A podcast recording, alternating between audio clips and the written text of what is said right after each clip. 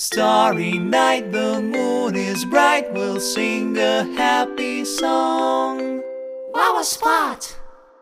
Hello everyone, this is Lisa Cheng talking from Calgary, Alberta, Canada. Let's continue to recite Alice in Wonderland. Today, our episode will be about the second half of the chapter The Mock Turtles story. They very soon came upon a Gryphon lying fast asleep in the sun.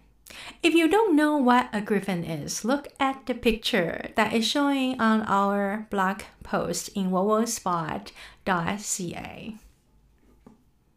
Up, lazy thing, said the queen, and take this young lady to see the mock turtle and to hear his story I must go back and see after some executions I have ordered. And she walked off, leaving Alice alone with the Gryphon. Alice did not quite like the look of the creature, but on the whole, she thought it would be quite as safe to stay with it as to go after that savage queen. So she waited. By the way, let's make a little interruption here. A griffin is a mythical animal who looks like a lion with wings. Okay, so let's continue. The Gryphon sat up and rubbed its eyes. Then it watched the queen till she was out of sight. Then it chuckled. what fun! said the Gryphon half to itself, half to Alice. What is the fun? said Alice. Why, she, said the Gryphon, it's all her fancy that they never execute nobody, you know? Come on. Everybody says, come on, here, thought Alice, as she went slowly after it. I never was so ordered about before in all my life. Never. They had not gone far before they saw the mock turtle in the distance, sitting sad and lonely on a little ledge of rock. And as they came nearer, Alice could hear him sighing as if his heart would break. She pitied him deeply. What is his sorrow? She asked the Gryphon. And the Gryphon answered very nearly in the same words as before. It's all his fancy that he hasn't got no sorrow, you know? Come on. So they went up to the mock turtle, who looked at them with large eyes full of tears, but said nothing. This here, young lady, said the Gryphon.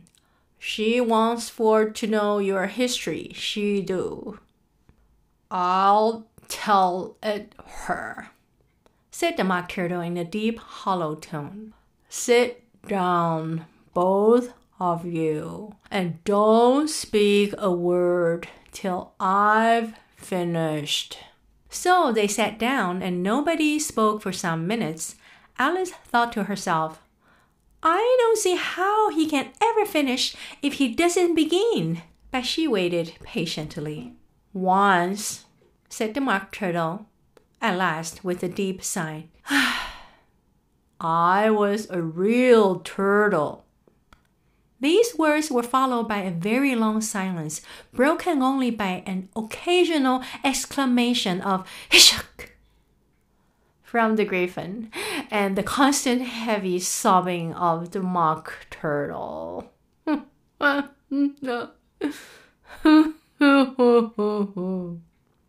Alice was very nearly getting up and saying, Thank you, sir, for your interesting story. But she could not help thinking there must be more to come, so she sat still and said nothing. When we were little, the mock turtle went on at last, more calmly and though still sobbing a little now and then. we went to school in the sea. The master was an old turtle we used to call him Tortoise. Why did you call him Tortoise if he wasn't one? Alice asked. We call him Tortoise because he taught us, said the Mock Turtle angrily. Really, you are very dull. You ought to be ashamed of yourself for asking such a simple question, added the Gryphon. And then they both sat silent and looked at poor Alice, who felt ready to sink into the earth. At last, the Gryphon said to the Mock Turtle, Drive on, old fellow. Don't be all day about it. And he went on in these words Yes, we went to school in the sea, though you may not believe it. I never said I didn't, interrupted Alice. You did, said the Mock Turtle. Hold your tongue, added the Gryphon. Before Alice could speak again, the Mock Turtle went on. We had the best of education. In fact, we went to school every day. I've been to day school too, said Alice. You needn't be so proud as all that. With extras? asked the Mock Turtle a little anxiously. Yes, said Alice. We learned French and music. And washing? said the Mock Turtle. Certainly not, said Alice indignantly. Ah, then yours wasn't a really good school, said the Mock Turtle in a tone of great relief. Now, at ours, they had at the end of the bill French, music, and washing extra. You couldn't have wanted it much, said Alice, living at the bottom of the sea. I couldn't afford to learn it, said the Mock Turtle with a sigh. Oh, I only took the regular course. Where was that? inquired Alice.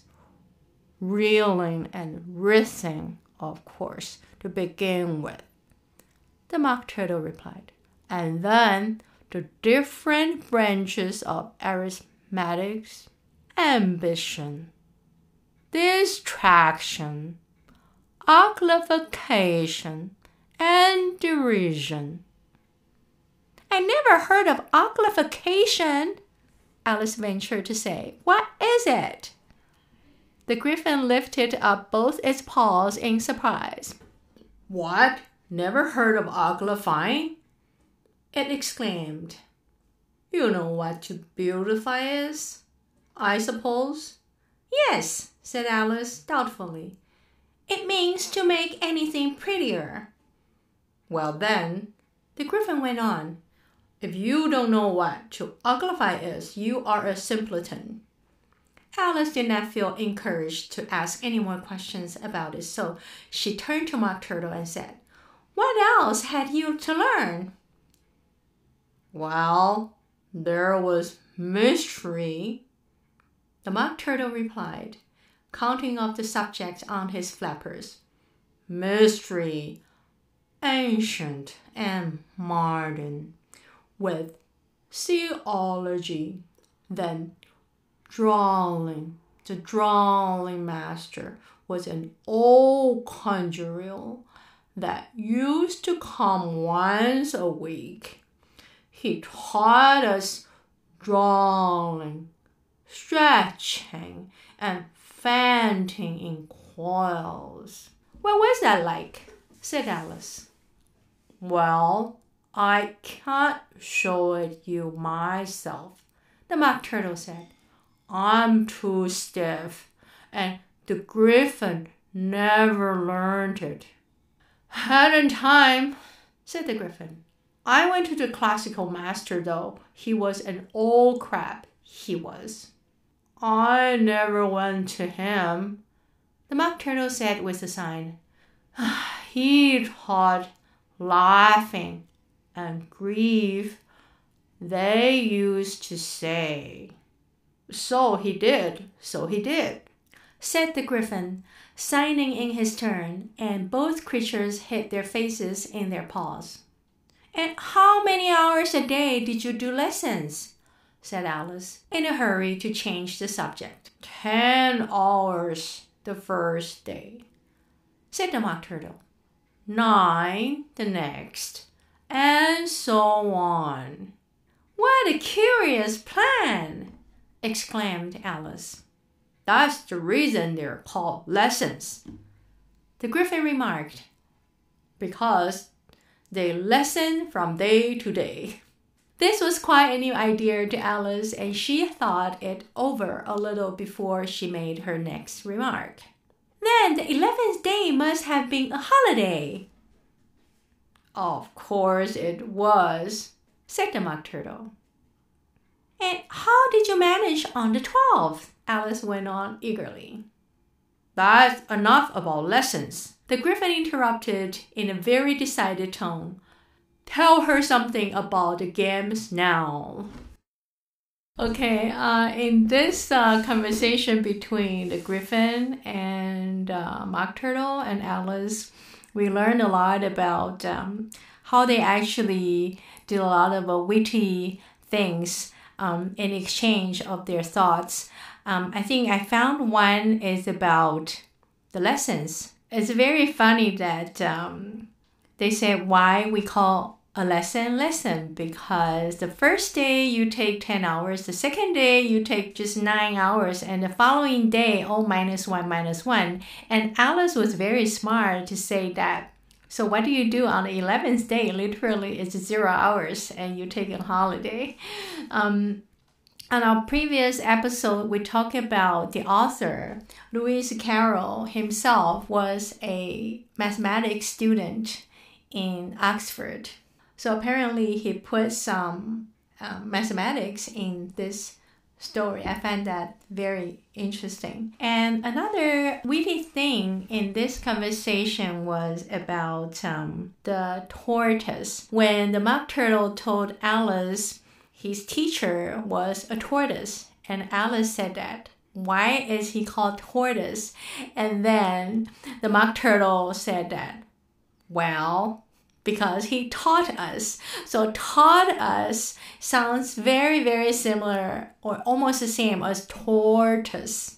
So I wonder if our listeners actually discovered that. I, I found that very interesting. And there was one more thing. It's about I found very witty was about um, when the mock turtle told Alice about a very, very precious and valuable lesson he took in his education was about washing. And Alice was being funny, answering, Well, I don't think you need to learn that because you literally live under the sea. I really enjoy this part of the story, the very interesting conversation between this. Of course, we know Alice in Wonderland is categorized as literature of nonsense. So there are lots of things in the story you couldn't really see the logic of it, but still we do learn something about the witty things they, they talk about between the characters. I hope you enjoy this part of the story as much as I do. We're gonna continue our story Alice in Wonderland in our next episode. We're still gonna have three more chapters to go before we finish the entire story. Our next chapter will be The Lobster Quadrille and Who Stole the Tarts and the very last chapter will be Alice's evidence. I wonder what is gonna happen at the end of the story. I hope you stay with us all the way and don't forget to follow us if you are listening to our story on Spotify. And thank you so so much for you who have been following us and being with us for this long story of Alice in Wonderland. Before we finish, we'd like to share again with you our plot song, Dina Dina, if you haven't listened to our previous episode. And after that, I have to say to all of you, thank you again for following us and listening to us. We will see you again very soon.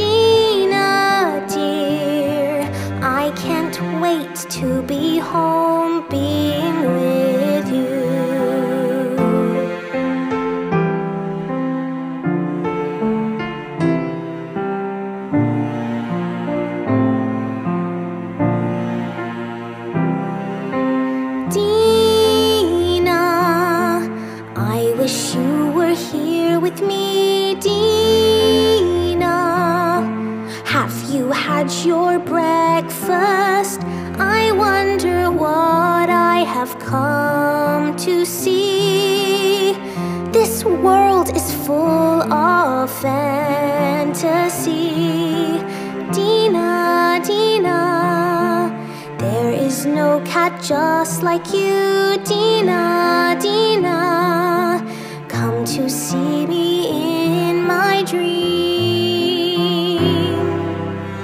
Dina, you know you are my best friend, Dina. How much I miss your purr. I wonder what I have come to see. This place is full of curious things.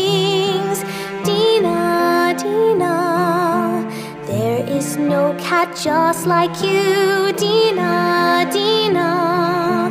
Come to see me